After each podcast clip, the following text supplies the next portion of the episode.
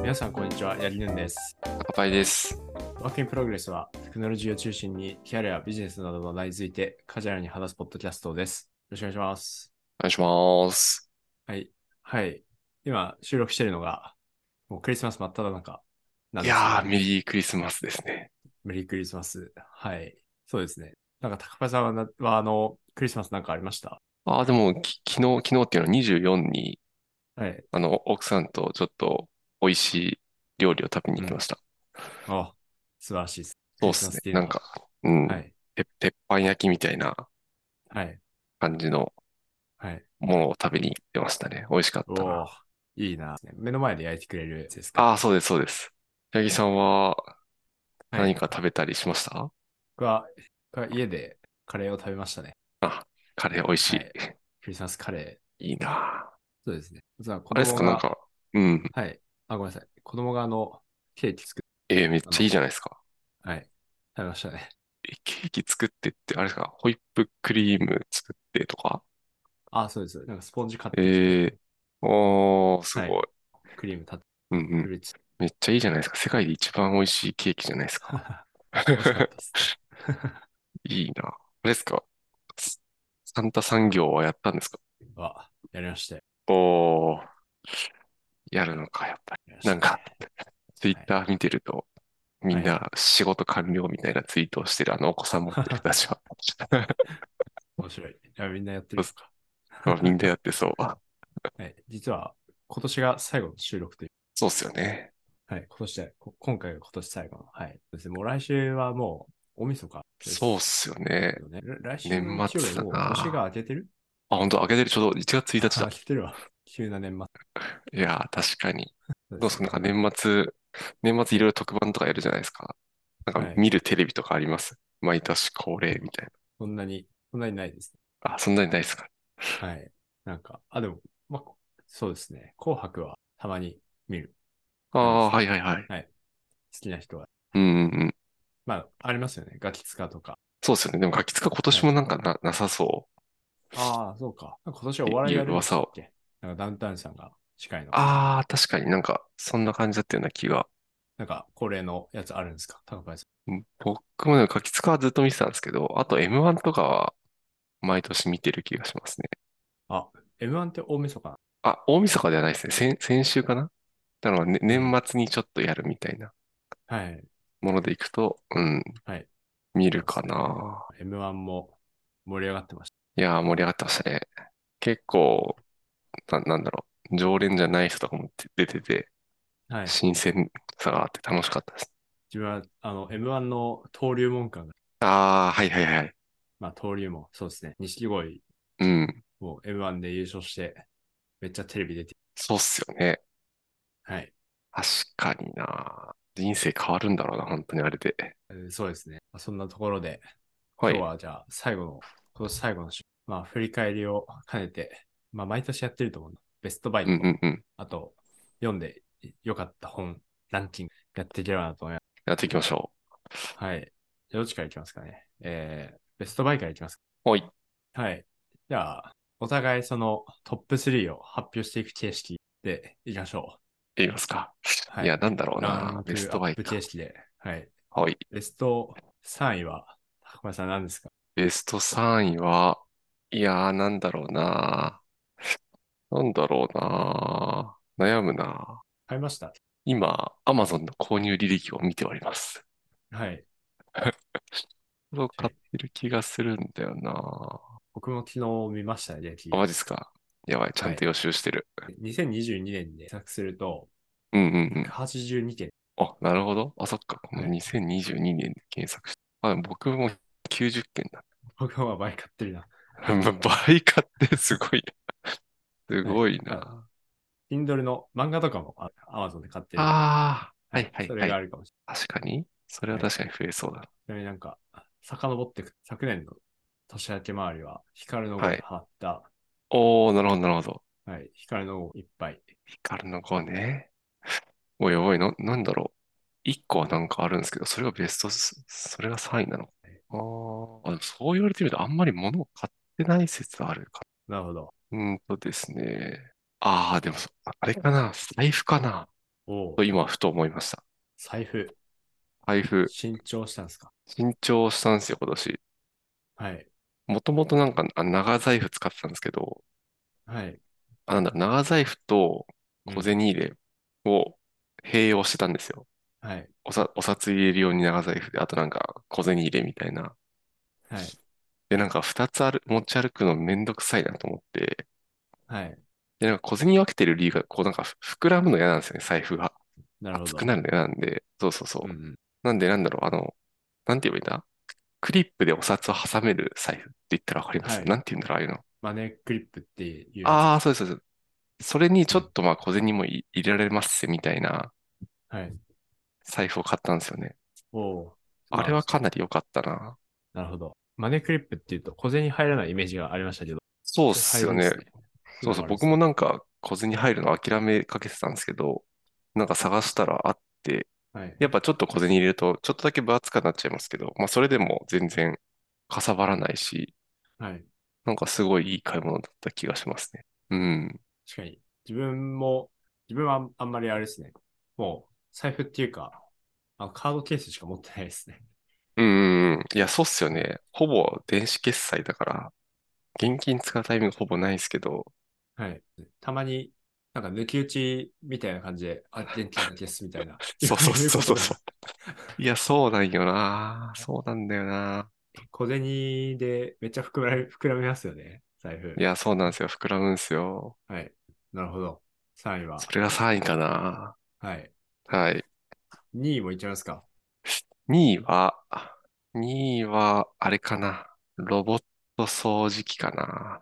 お、ロボット掃除機。買ったんすロかボット掃除機もなんか新しく、僕なんかルンバの結構古いやつ使ってたんですよ。はい。 5年前ぐらいに出たやつかな、ルンバの。それを買い替えまして、お、超ごついロボット掃除機を買ったんですよ。 ごついやつ。ごついやつ。なるほど。どれかというと、はいえっとですね、エコバックスっていうメーカー知ってますかエコバックスいや、聞いたことないです。エコバックス。多分有名なのは、あの、ルンバとか出してるアイロボットとかがそうですね。一番はい多分有名で、多分世界で、世界でというか、売上世界2位なのかな、ここエコバックスっていうところは。えー、あ、今見て。なるほど。このめちゃごつロボット掃除機を買ったんですよ。なんか、ロボット掃除機ってなんかじ自動で掃除してくれるのが売りじゃないですか。はい。でもなんかル、ルンバとかって結局、なんだろうな。僕が使ってたやつは、まあ、ゴミとかは自分で捨てなきゃいけないし、はい。あとなんか、前ちょっとポッドキャストで話したと思うんですけど、あの、プラーバでしたっけレンタルはい。はいし。てみたんですよ、僕も。はい。 1ヶ月ぐらい。はい。で、あれめっちゃ良かったんですけど、結局なんかモップの部分とか自分たちで変えなきゃいけないから、はい。なんか自動化といえど、ちょっとなんか人の手が入ってるのめんどくさいなと思っちゃったんですよね。おーはい。そう。で、なんかその辺も全部なんか自動でやってくれるのないのかなと思って見つけたのがこれですね。えー、これは、じゃあ究極の自動化をやってくれこれる。多分い今時点だと究極な気がしますね。おーなるほど。なんか、あ、そうそう、はいゴ、ゴミとかは、なんだ、あの、ドッキングステーションみたいなやつで自動で吸い出してくれて、はいまあ、。それは多分何個かのメーカーあると思うんですけど、はい。なんか、これ水拭きもしてくれるんですけど、一緒に。はい。その水拭きのモップも自動で洗ってくれるんですよ、これ。えー、すごい。あら、洗うんすかそう、洗ってくれるんですよ。すごい。なんか、見てもらうと、こう、めちゃくちゃでかい、なんかステーションがあって、そこになんか、はい。タンクが2つこう、ガチャンって入ってるんですよね。はい。 1個に綺麗な水入れといて、もうはい1個はまあ空で、なんか汚れた水がどんどん溜まっていくみたいな感じなんですけど、はい。こう一回床拭きしてもらった後にこのステーションに戻ると、その綺麗な水を使って、モップをこうガーって洗って、はい。で、なんか熱風で乾燥させてみたいなところまでやってくれるんですよ、これ。おーすごい。だから今時点だと、一番自動化が進んでるお掃除ロボットな気はすしますね、これは。ほうほう。すごいですね。実際いいですかいやー、これはいいっすね。おおーなるほど。確かに。これ感想もやってくれるのいい。ブラーバーいや、そうなんですよ。僕だもから、らはうい。やりましたけど、あの、掃除ごとにモップ取んな取んないといけないっていう。そうですよね。はい。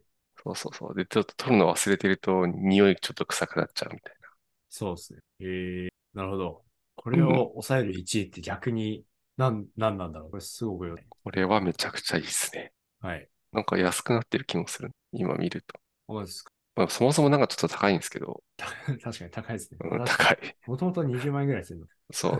でなんか今13万ぐらいになってるから、なんか安くなってる気もする。えー、買い取るかもしれないですね。そうですね。お掃除がちょっと鬱陶しくて困ってる人ははい。ご検討してみてください。リンクを貼っておきます。エコーバックスはのい EBOT X のオムニってやつ。はい。1位いっちゃいますか。 1位ははい、家ですかね。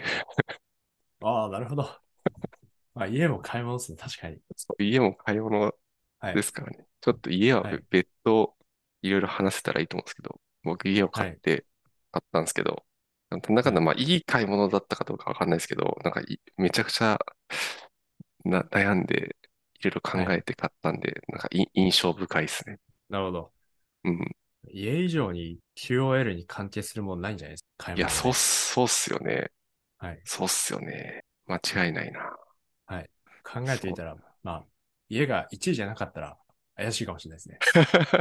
形がそんな良くなかったみたいな。 そうっすよね。そうなんだよな。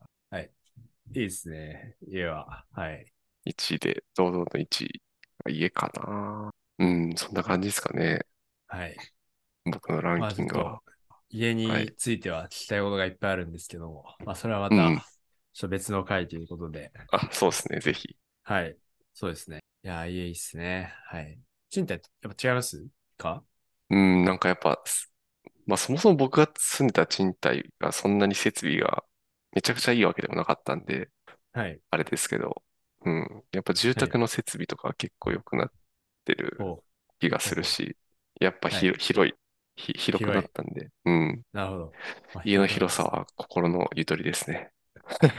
実際、実際ありますね。実なん際かあ気に入ってる設備ありますかえー、なんだろうな。でもなんかあの、まあ、最近だと普通かもしれないですけど、あの、なんていう、なんていうんだっけな、あれ。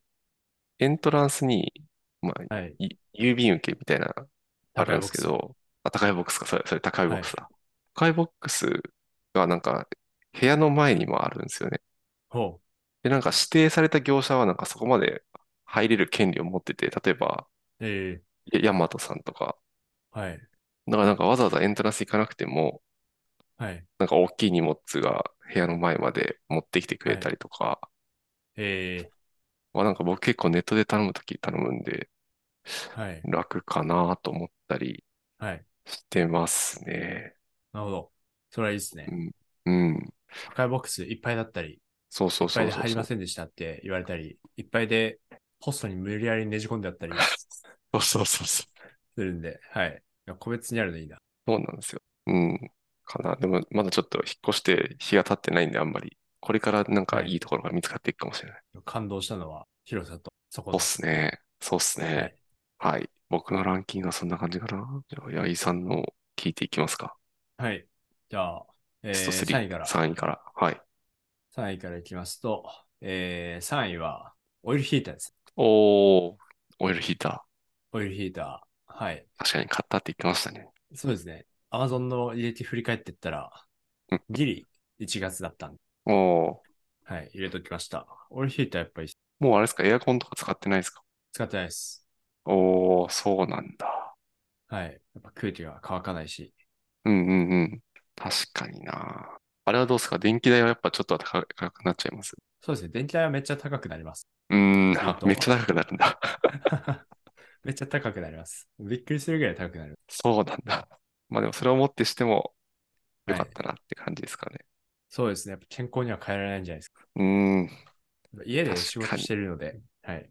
うんうんうん。確かに確かに。そうですね。うん良かうっんうたん。もので、はい。でちょっと部屋が広くなってきて、こう2部屋で使わなきゃいけなかったりすると、あの、ペイしないかもしうーん。はいもうその時は2つ、3つ買いましょう。 れない。電気代そうもですね。はい。 2倍、3倍になるかもしれないけど。先手に増えるのが電気代。はい。そうですね。はい。あと、床暖房とかある家に引っ越せば。ああ、いらな確くかになる確かに。はい確かに。はい。ああ、そう、暖房そういえば床暖ついてるけど使ってないやもん。あ、まですか。ついてるんですか。素晴らしいですね聞い。てます。はい。使ってないことを今思い出しました。使ってみようかな。はい。床暖の方はこれちでもやっぱなんか電気代はちょっと高くなるって聞きましたね。ああ、なるほど。ピンどどんぐらいなんですかね。どんぐらいなんだろうなはい。一回やってみないとちょっとわかんないから。はい。うん。高くごなめんるなとさい。うん2倍とか。うんうん。はい。 に一回やつだけ今日は高くなるはいな。オイルヒーターはそんぐらいでしたね。あ、そうなんだ。あはい。結構行くんだな、やっぱり。いきましたね。なかなか。なるほどな。はい。はい。そんなオイルヒーターが3位でした。うんうん。で、2位は、えー、2位はですね、キーボードですね。お、キーボード。はいで、これは別に何か工夫があるってわけじゃなくて、うんホワイトフォックスっていうキーボードなんで、はいはいはい。はい。ホワイトボッ単ク純ス。に僕見た目が気に入ったっていうやつなんですね。ああ、これか。はい。ちょっとこ白基れこれ調かでな。。うんうんうん。はい。なんか僕が見てるのは違うかもしれない。ホワイトボックス。ホワイトフォフォックスですね。あ、あ、フォックですスねか。はい。あ、これか、これか。ああ、確かにシンプル。これ、ホワイトフォックスっていうキーボードがありまして、うんうんうん。で、まあ僕はその一番単純にその見た目気に入って買った、まあ買ったっていうか、見た目気に入って欲しいなって思って、うんうん。これがあの、クラウドファンディングはいはいはいで。、はい、販売されたもので、僕があの、もう興味を持った頃、それが終了しちゃってたんです。あ、そうなんですね。へえ、大人気なんだ。はい。で、まあいろいろとそのフリマ系のサイト探してたんですよ。なかなかなくて。うんうんうん。はい。でもあの、eBay っていうサービスで偶然見つけうて、んうんうん。へえ、で買ったんです。まあ、やっぱり、この気に入ったキーボードで仕事してるとテンションが上がるんで、確かに確かにこ。れは買ってよかった。これ一番最初何で見つけたんですかああ、これなんだっけああ、あれですね、その M3 さんのはいはい。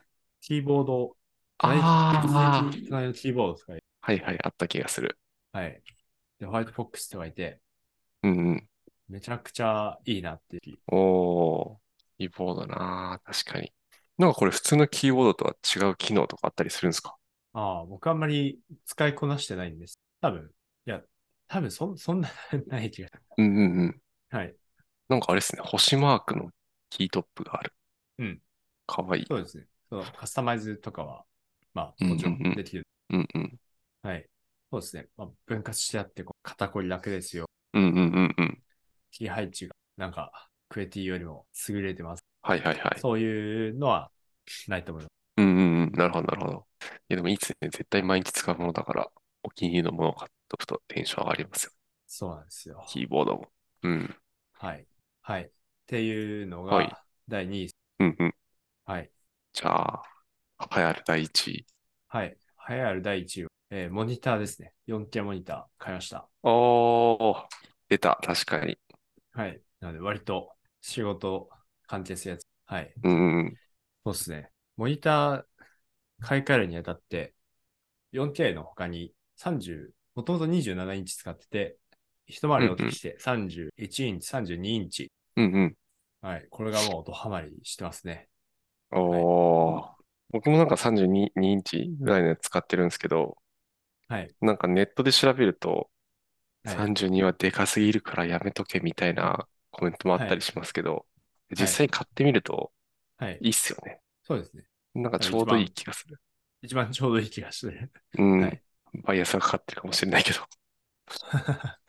そうですね。ただ、あの、半分ずつの画面分けたときにうんうん。見やすい大きさ。いや、そうっすよねはい。そうなんだよな。はい。あと、まあもちろんその 4K っていう画質がめっちゃいいんで、うんうん。はい。まあもう HD には戻れん課題ない。そうっすよね。4K だとだって4分の1で HD の画面サイズと一緒のものが映るから、はい。実質 HD4 枚分みたいな感じですまあという感じでして、まあ 4K モニターは良いぞと。はい。もん。うんうんはい。多分、高林さんと同じ機種のやつうん。うんうんはうん。い。そうですね。でもちょや、っと八木さんのは時期的に多ちょ分、っと新しいかもしれないですけど、うん、はい。わかりまして、めちゃめちゃ満足してますね。いいっすね。はい。あれですか、なんかモニターアームとかも一緒に買って使ってますかあ、そうですね。もともとモニターも使ってたんですけああ、はいはいはい。ど、はい。なんかあの、モニターでっかくなって、うんうん。モニターの根元が悲鳴を上げてる気がして、 はい。あの、普通の付属のスタンドに戻しました。ああ、なるほど、なるほど。確かに重、重いっすよね。普通に。おそうですね、 32重いんじゃないかなと思って、はい。うん。普通にあの、そのモニターアームの方が机の天板とか傷つけちゃうと嫌だなって思ああ、そうっすね、確かに。う。はい。戻しました。まあ、やっぱ、あの、中央にこう、あるんで、まあ安定したんですね。うんうんまあちょっと配線とかはね、どうしてもあの、ごちゃごちゃ。うん。うんうん。いいっすね。はい。なんか番外編でこういうのを買ってみたいな。なんかありますかそのこれ入れるか迷ったけど、入んなかった。ああ、なんだろうな。まあ、特にランキング意識せず、買ってよかったものみたいはいはいはい。そういう意味だと、加湿器とかかな。な。ちょうどなんか、秋ぐらいに加湿器買ったんですよ。なんかもともと持ってたのが、なんかあの空気清浄機兼加湿器みたいなやつで、おはい。なんか加湿の方法って3種類ぐらいあるじゃゃないですか。うん。なんかあの、気化させるパターンと、はい。あとなんか、なんだっけな。なんて言うんだっけな、あれ。電磁波みたいな。電磁波じゃないな。超音波ですかね。あ、超音波、それだ。はい。超音波、超音波で出すパターンと、はいあとなんか、ハイブリッド。なんていうの、あれふ沸騰させるやつああ、なるほど。沸騰普させ通るになんか、そうそうは、い。水を温めて、はい。沸騰させて、それで加湿するやつう。んうんはい。で、もともと思ってたのは、そのなんか、気化させるやつだったんですよね。水突っ込んで、なんか、それがなんかスポンジみたいのが吸って、はい。そこからなんかちょっと加湿するみたいはい。な。なんか結構なんかお手入れが大変で、はい。って時に見つけたのが、そのなんか沸騰させて沸かせる加湿器、はい。象印から出てるやつなんですけど、はい。なんかそれは結構いいっすね。今のとこ使ってる感じ。おおなるほど。手入れがめっちゃ楽。うん。本当にまあ、ポットとかと一緒なんで、はいうん構造的には。はい。うん。だから、まあちょっと汚れてきたらクエン酸とか入れて、ほっとけば綺麗になるんで、はい。これはいいっすよ。いや、その気化式の手入れ大変はわかりますね。そうっすよね。大変っすよね。あ大変でなんか空気清浄機についてる、あ、そうです、そうです。そうですね。自分もなんか、すぐスポンジが黄色くなって。 そうそうそうそうそはい。う。わかる。なるほど。象印のやつもなんか人気だって聞きましたね。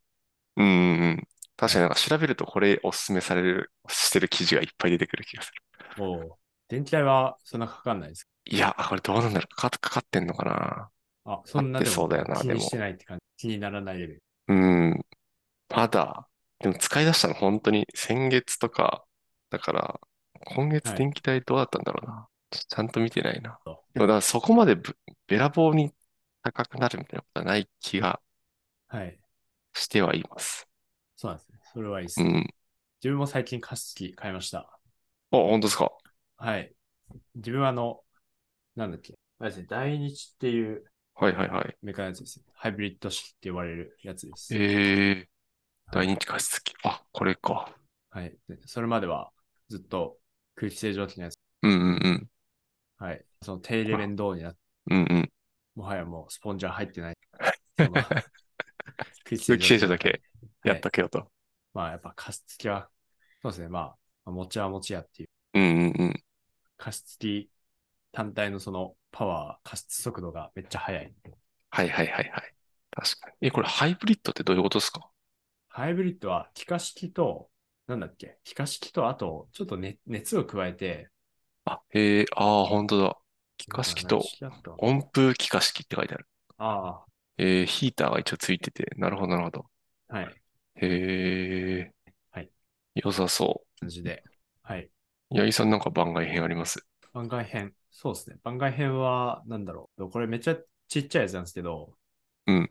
あの、USB-C を USB、普通の USB3.0 う変えん。てくれるアダプターがあるんです。はいはいはい。それが良かったですね。で、あの、Mac から USB つなぎたいってなったら、ん大体そのハブをうんうんうん規うん。定するじゃないですか。そうっすね、そうっすはいね。なんかいっぱいそのコネクタがついて。うん。まあなんですけど、そのモニター買って、モニターがあの USB ハブになってくれるんで、うんうんうん。あの、まあそのハブは必要なくなったんですけど、たまにあの、直接 Mac につながないと機能しないやつないですかああ、あるかな。でもなんか、そう、モニターのハブだとなんか反、反応しないタイミングとかあーはいある気がしますね、たまに。はい。うん。そうなんです。そうなんですよ。僕なんかマウスがそれで、ああ、はいはいはい。はい。なのでマウスはあの直接つなぎたいんです。うんうんうん。はい。はい。そいえいえ。う。なので、直接つなぎたいんですけど、ちょっとハブはちょっとごちゃごちゃしすぎることでう、んうんうん。もうその USB だけ、あの、こういう、こういうですね。ああー、はいはいはいはい。めっちゃちっちゃいやつ。これでつなげる。ああ、いいっすね、いいっすね。これ、すごいコンパクトうんうんうん。で。もう1個だけしかない。はい。で、まあ、アンカーのやつ、スタイリッシああ、確かに。それ系はなんかアンカーがいい気がする。ュ。はい。これすごい。うんうんうん。でまずですかね。すかね。はい。結構ベス話しトブましッたクいね。きますか。結構話しました、ね。はい。ベストブックいきますか。まあ、ベストブックもいきますか。最終回なんでね、年内。確かに。やっていきますか。ベス時間大丈夫ですかあ、時間大丈夫ですよ。あ、であれば、ということです。はい。ベストブック、高林さんからまたはい。 3つお願いします。3つあそりうまですすかはね。い。今ちょっとなんか見返してたんですけど、はい。まあ、なんか3つあげる、特に純不動って感じですけど、3つあげるとしたら、うーん、1つが、失敗の科学っていう本はい。と、あとは、チームトポロジーとかもなんか良かった気がするはな。い。なるほどで、。あと技、技術書的なところでいくと、あれですね。推薦システムの本は、なんかめっちゃ良かった。はい。推薦個人的には。は。あの、オライリーから出てるやつ。ああ、じ、あの、実践。実あ践、実践システム、実践入門。それだ。なるほど。あれ、あれ、それって今年でしたよね。あ、今年だったと思います。そうっすよね。はい。の3冊かな。うん。まあそれぞれ別々の方向ですね。そうっすね。なんか失敗の科学の本は、まあなんかざっくり言うと、失敗って学習するチャンスだから、ちゃんと失敗を認めて、なんかはい成功に向かって小さい失敗を繰り返していこうなみたいなお話ですね。はい。よしうん。うん。普通にこれはなんか面白かったですよね。うん。そうなんかちゃんと自分の失敗だけじゃなくて、人の失敗からも学ぼうねみたいなことが書かれてて、なるほど。うん、自分で全部経験するには、なんか人生は短すぎるから、ちゃんと人がやった失敗とかからも学んで、成功に近づいていけよ、みたいなことが書いてある。うん、おーなるほど。うん。っていうのが失敗の科学っていう本ですね。はい。あとなんかチームトポロジーは結構今年なんか話題になったような気もするんで、読んだことある方多いかなと思うんですけど。うん。うん。まあ、ポッドキャストでもお話しいただきましたね。中東ポロで。ああ、そうですね。なんか話しましたよね。そうそうそうは。い。そう、なんか組織設計の話かな。うん、どういう組織にすると、ちゃんとソフトウェアを、まあ、素早く届けられるかみたいなお話が書いてある。実際、チームトポロジーの内容は行きましたか仕事に。ああ、どうですかね。なんか、その、これ読んだことある人と話すときに、なんか共通言語的に話せたのが、なんかすごい良かったっていう体験はありましたね。これって今なんか、なんかチート本の中で、ストリームアラインドチームっていうのと、あと、はいイネイブリングチームっていうのと、あ、なんだっけな、コンプリケイテッド、なんかサブシステムチームみたいな3つのチームの概念が出てきてくるんですけど、はい。なんかこれって今、こういうチーム状態だけど、本来はなんかこ、ここに行くべきだよねみたいなのをなんか話したとかは結構体験良かったですね。うん。なるほど。実際になんか直接その組織設計とかに生きたとかはまだないですけど、はい。うん、なんかそういうコミュニケーションするときに、なんかよ、読んでる人と話すと話スムーズにいくなみたいな体験はあったりしましたね。うん。ですかね。が、まあ、チームトポロジー、チチートポですね。はい。うん。で推薦システム実践入門は、まあ、これは仕事で、その、推薦とかやって、やってるんで、かなり、なんだろう、なんか綺麗に言語化されててありがたかったな、みたいな感じですね。なんとなくまあわかるけど、言語化するとなかなかできてなかった部分を、こうちゃんと文字に起こしてくれてるんで、この本は。はい。で、かつなんかその、機械学習とかやってない人でもなんか割とと、と、とっつきやすい、やすいというか、それこそなんか PDM の人とかが読んでも内容を理解できるようなうん部分もあったりするんで、特に前半とかは。はい。うん、だからそこでなんか推薦システムについていろんな人が知れる本になってるのではないかなと思って、はい。うん、めちゃくちゃいいなと思ってピックアップしました。はい。確かに、推薦、推薦実践入門、読みましたね。おー、はい。この3冊かな。3つ強いてあげるとしたら。はい。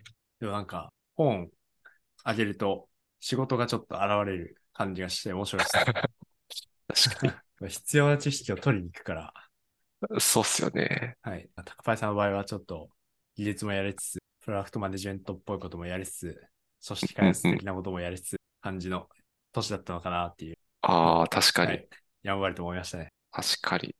そうかもしれない。いや、なんか、これ振り返ってと思ったんですけど、買ったけどやっぱ読んでねえ本いっぱいあるなと思いました。なるほど。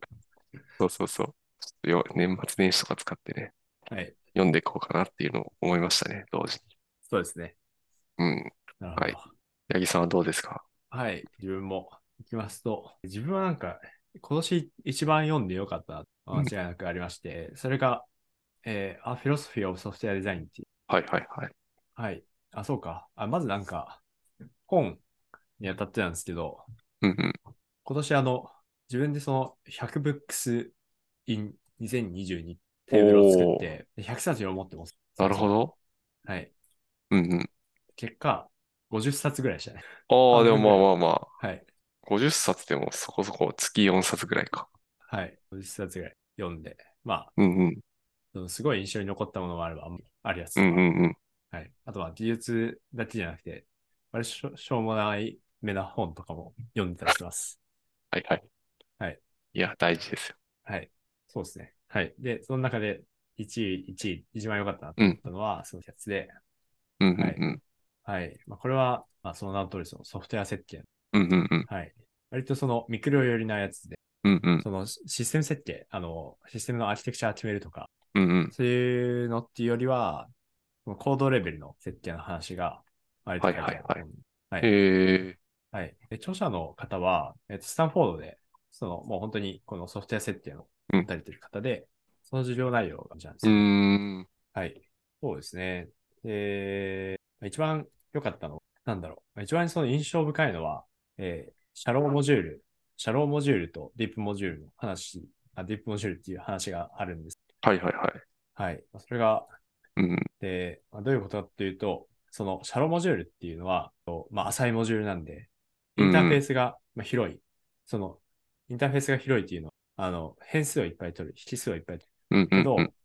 で、シャローで浅いので、やってることが少ない。なので、うんその入り口は広くて、えー実装が薄いやつをシャローモジュールっていうの。で、ディープモジュールは逆に、インターフェースがシンプル。なので、まあ、引数とかが少なくて、うんうんえー実装がまあ長い。いろんなことをうんうんうあっん。て、で、基本的にそのディープで、ディープモジュールで作る必要が、あー作った方がいい。ああ、なるほど。まあ、そういうところですね。はい。うーん。まあこの反対の意見として、その、シャローモジュールをいっぱい作る。まあ、その、長い関数とかを、うんうんうん。こう、部分ごとにサブ関数みたいに、こううんうんブレイクダウンするやり方もあると思うんで。はい。まあ、そ、それともちょっと比較されてた、ディープえーに取り上げられてまして、そういうとこうん。ろ、おーなるほど、なるほど。はい。これは結構良かったですね。うんうん。はい。まあちょっと今年からソフトウェアエンジニアの方に転校したんで、まあこういう本とかを割と読みましたね。いいっすね。出ている本に。 これあれですか翻訳はされてないんですかねあ、されてないですね、これ。あ、そうなんだ。はい。うんうんうん。ちょっと頑張って。いいっすね。はい。これがぶ多分ぶっちぎりで、うんうんうん。はい。で、2番目は、えーこれマシンラーニングデザインパターンっていうありまして、はいはいはい。これは日本語訳されてます。オうんライリーから出てるあれこれ高林さんが読んだこといや、持ってる気はするな、これ。あ、なるほど。も持ってはいるだがけど読まなかったリストの。あ、でもこれ読んだな。お読ん、読んでるな。はい。読んでますね。メモが残ってるから読んでる。なるほど。はい。これ、そうですね。多分知ってる知識とし知ってない知識のバランスが、ちょっうんうんうん。と、はい。まあ、デザインパターンってな、デザインパターンってなってるんです。なんていう、このパまあ割とその、機械学習ってこういうことやるよね。うんうんうん。あんまりその、へ、なんかデザインパターンっていうと、 まあデザインパターンでいいのか。はい。まあそうですね。まあ、あの、目次読むと、まあ大体どんな内容が書いてるのかなってわかるんですけうど、んうんうん。はい。まあその特徴のまあ表現のパターンとか、うんうんうん。はい。そうですね。まああと、その学習問題の、えーパターン、マルチラベル、アンサンブル学習うんうんうんうでんすけど、はい。まあ、ありまして、そうですね。割とその実務で使うってなったら、まあ、こういうことがこういうことをよくやるよっていうのが大体書いてある。あ、これは良かったですね。確かに。そうですね。運用とかその辺のこともちょっと書いてあった気がする。そうですね。はい。うんうんうん。注意、注意点的には、これすごいいい本なん書いてる人は Google の人なんです。うんうんうん。なので、ちょっとあの、TensorFlow に寄った、ちょちょっとああ、寄っ確たか意に見。とかがあって、はい、そはこいとはかいは、はい。はい確かに。そうかもしれない。まあ、そうなるな。うん。はい、でも、うんうん。で、えー、次は、えっと、エッセンシャル思考。うんうんうんですね。すごい有名な本だと、まあ、自分は今年初めて、うんうん。はい、まあ、ちょっとポッドキャストで話したんですけど、なので、うん普通うん。に確かに確かに。はい、取捨選択、集中と選択、重要だなと思い、はい、まあ、うまくバランス取りたいなって思いましたうね。んうん。はい、そんなのが、はい自分。ありがとうございます。確かに。ちょっとソフトウェア開発とかによりつつ、はい、あとはなんか仕事に汎用的に使えそうなエッセンシャル思考そうですのね。本とか入ってくる感じですね。はい。他にも確かに。うんい。ろいろ読んだね。まあ確かに50冊読んでたらな。でもその100 100冊読むとかいいっすね。そうですね。ちょっもうと今年来年年始やろうにかはいな。うん。かっこ読むぞっていう意気込みを持って立てて、それはあれですか毎月進捗確認とかしてったんですか自分の中で。あ、そんな定期的にはしないですけど、まあ、関東が出てくれるんで、はい。うんうん。なるほど。はいやろうかな。来年もやるんですか来年もやりますね。来年こそは100冊。来年をはい。 100冊。確かに100冊だから月8冊ぐらいか。はい。結構ですね。、結構です。まあ そう考えると別に数字は、はい。うん。究極の的なところはうんう重ん要じゃないかもしれうん。うんうん。ない。まあ、なんかわかりやすくていい。確かに。いいな。はい。今年読んだ他の本は、あの、アグネス・チャンさんの本を読みましたね。な、アグなネんス・すチかャンそさんれ。の、はいあのスタンフォ電気ーですドか大に3人の息子を合格させた50の教育法っていう本がある。はいはいはい。これ読みましたね。おもろそうだな。これ結構面白くて。はい。でもやっぱりあの、2月の勝者っていう本がある。はいはいはい。あの、ま、漫画っすね。漫画があって、うんそれはあの中学受験の漫画なんですけど、うんうんうん。その最初の、最初にその、黒津先生、まあ主人公の、主人公かな先生が言う言葉が、えー、ちょっとあの、一言一句間違わずには言えないんですけど、うんでも君たちが今ここに来ているのは、父親の財力と母親の狂気だ言葉があって、それ、真理だなって思いましたね。なるほどねはい。それはアグネスちゃんの本読んで、そうっすね真理だなって思ったって感じですか。はい。アグネス・チャンさんの、はいその狂気じみた、あの、教育、哲学みたいな感じましたね、うんうんこの本から。いや、そうなんだ。こんなこと真似できんでしょ。 思いましたね。はい。男は財力か。はい。まあ、あの、ジェンダーの話とかもあると思うんで、うんうんうん。難しいところもある。はい。まあでも、その、きょ共通したものを感じましたね。はいはいなんはかい。その、スタンフォードに入れるために、入れるためにだったのかわかんないけど、うん。とりあえずは、とりあえずそのインターナショナルスクールいっぱい見に行ってましたうんうんみたいな書いてあったんです、うん。はい。インターナショナルスクールはもちろんバカ高いんで、高いっすよね。そうっすよいや、ここはもう財力ないと無理だなとか。ね。なるほどな。やっぱ、まあでも、その本の中で感じるのは強い教育哲学ですね。アグネス・チャンさんの。うん。はい。すごい感じました。なるほど。僕も子供が生まれたら読もうかな。はい。ぜひ。リストに入れとこはい。はい。ぜひなんか、リスナーの方々も、今週のベストバイとか、ベストブックとかうんあったら、あと、まあ、コメントとかいただけたら嬉しいです。う。確かに。聞きたい。みんなの買ってよかったもの。はい。はい。まあ、という感じですかね。ほい。はい。えそれでは、今日は、えー、この最後の収録というベストバイとベストブック話していきました。で、えー質問コメントは Google フォームや Twitter のハッシュタグ UPFM でお待ちしております。えー今回もご視聴ありがとうございました。えー来週またお会いしましょう。ありがとうございました。今年もありがとうございました。でした。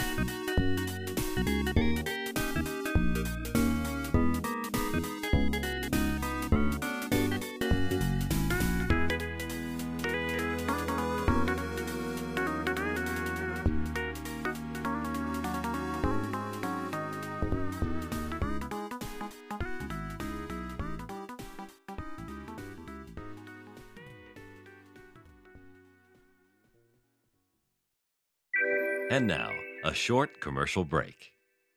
エンジニアの採用にお困りではないですか候補者とのマッチ率を高めたい、辞退率を下げたいという課題がある場合、ポッドキャストの活用がおすすめです。